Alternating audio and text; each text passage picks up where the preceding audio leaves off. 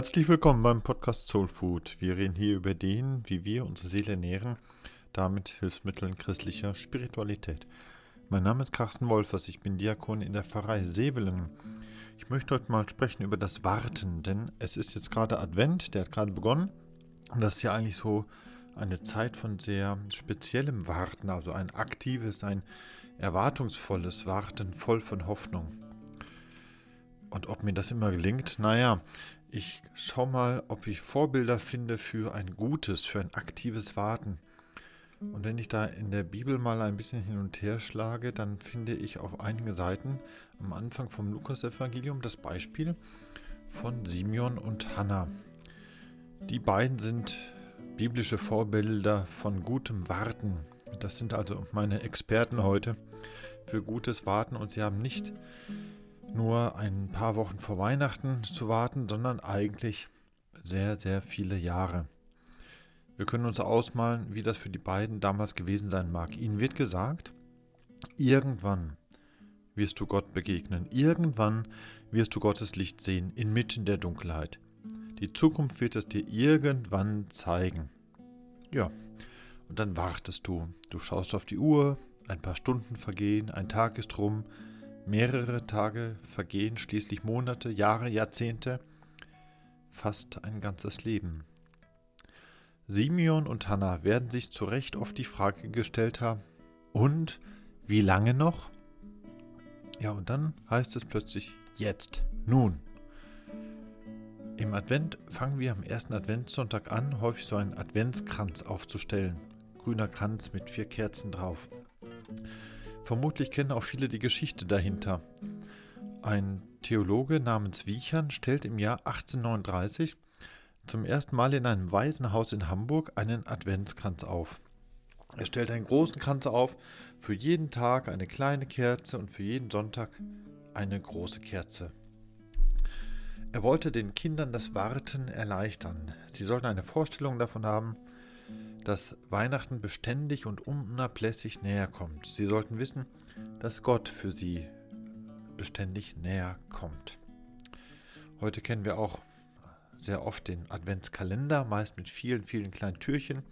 Jeden Tag kannst du da eine Tür aufmachen und es ist immer wieder mal eine Überraschung, eine kleine Überraschung, die bis zur Weihnacht hoffentlich dann anhält und dann bekommst du hoffentlich auch eine große Überraschung. Warum tun wir das? Wir wollen uns das Warten so erleichtern. Das sind also Methoden von Zeitstrukturierung.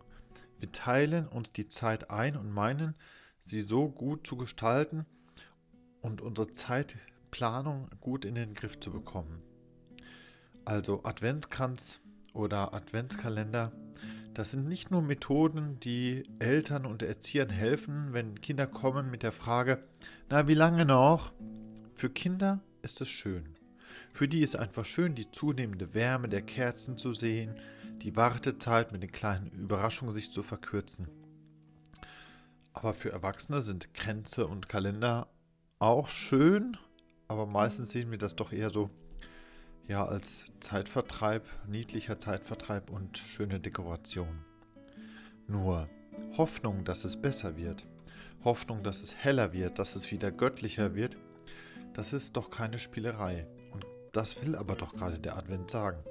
Hoffen ist ein ernstes Warten. Ich frage mich also, wie stark es mir eigentlich noch gelingt, mit etwas Ungeduld und auch Erwartung zu warten. Warte ich im Advent? In dieser Ungeduld, dass Gott für mich näher kommt, dass da etwas passieren wird, auf das es sich auch zu warten lohnt, warte ich voll von Hoffnung. Überleg dir einfach mal, wie du wartest, wann, wo, wie lange wartest du eigentlich? Ich warte manchmal auf den Bus oder auf den Zug. Manchmal stehe ich in einer Einkaufsschlange an. Manchmal warte ich auf ein Paket, das längst hätte ankommen sollen. Vielleicht wartest du schon darauf, dass die ersten Karten im Briefkasten landen. Wenn ich mal wieder an der Bushaltestelle warte, weil ich zum Beispiel drüben in Bux etwas zu erledigen habe, dann sehe ich immer wieder ungeduldig auf die Uhr. Bin ich schon zu spät? Ist der Bus schon weg? Und ich werde irgendwann, je länger es dauert, unruhig, innerlich unruhig. Manchmal spreche ich ein Stoßgebet, weil ich es wirklich hasse, zu spät zu kommen. Ich sehe andere manchmal auch an der Bushaltestelle warten. Man nickt sich zu und lässt sich in Ruhe. Kommt der Bus dann endlich, dann ist da sofort die Erleichterung da. Also Ungeduld, Unsicherheit, Unruhe. Und dann dieses ganze Gedankenkarussell prägen mein Warten. Was wäre aber, wenn ich mein Warten einfach mit einer Leere füllen könnte? Ich stehe, ich sitze einfach da. Ich schalte all diese mühseligen Gedanken einmal ab. Ich stelle mich innerlich ein auf Ruhe, auf Stille, auf Frieden. Dieses Verlangsamen und Runterschalten ist mir wichtig. Auch wenn uns das gerade im Advent besonders schwer fällt, weil wir einfach so viel zu tun haben, weil wir so vielen Erwartungen meinen, gerecht werden zu müssen. Dann ist der Advent doch auch eine Zeit, die mich zu innerer Ruhe und zu Besinnlichkeit drängt. Ich habe immer ein schlechtes Gewissen, wenn der Stress vor Weihnachten zu viel wird. Wenn ich brauche ja manchmal diesen Leerlauf, wo nichts passiert, wo ich einfach bloß warte. Und das tut mir richtig gut. Und ich brauche diesen inneren Leerlauf, um in mir Ruhe und Frieden zu finden, zu wahren und das auch neu zu erhoffen. Ich brauche auch inneren Leerlauf des Wartens für mein Meditieren und für mein Gebet. Und auf diesem Hintergrund fasziniert mich besonders dieses Warten von dem alten Simeon und der Hanna. Die sitzen ja auch nicht einfach bloß rum sondern die gestalten ihre Wartezeit, die sind aktiv. Sie können ihre Zeit sowieso nicht einteilen, wie wir das mit Adventskranz oder Adventskalender tun, weil die damals nicht wussten, wie lange es noch dauert. Die wussten nicht, wann Gott endlich mal vorbeischaut. Stell dir mal einen Adventskranz vor, bei dem man immer mal wieder vorne eine Kerze dazustellt, damit es noch länger dauert. Stell dir einen Adventskalender vor, bei dem du die Anzahl der Türchen nicht zählen kannst. So stelle ich mir das für Hannah und Simeon vor. Die sehen das Ende ihrer Hoffnung noch nicht. Aber sie praktizieren ein aktives Warten. Vom Simeon wird zum Beispiel berichtet, er sei gerecht und fromm.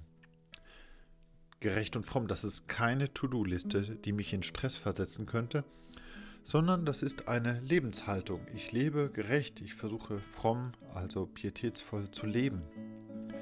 Nach diesen Werten lebt er.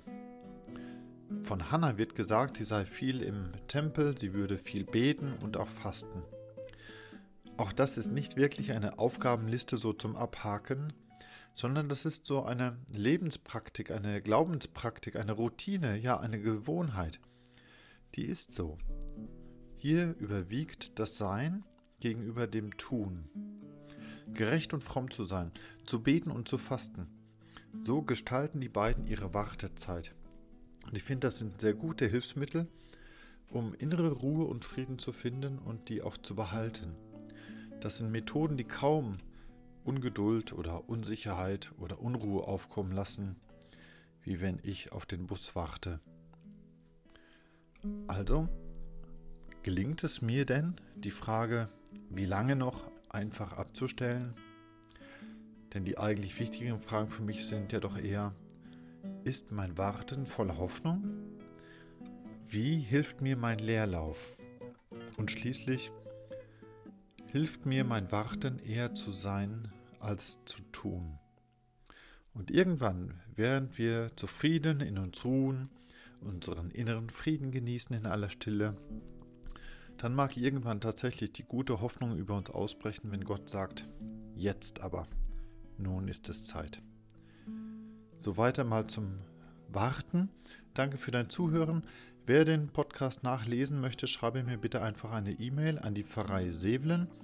Wenn dir der Beitrag gefallen hat, dann teile oder like bitte, denn das hilft auch anderen, Impulse zu bekommen, wie die Seele etwas mehr an Nahrung bekommt. Dir alles Gute und Gottes Segen.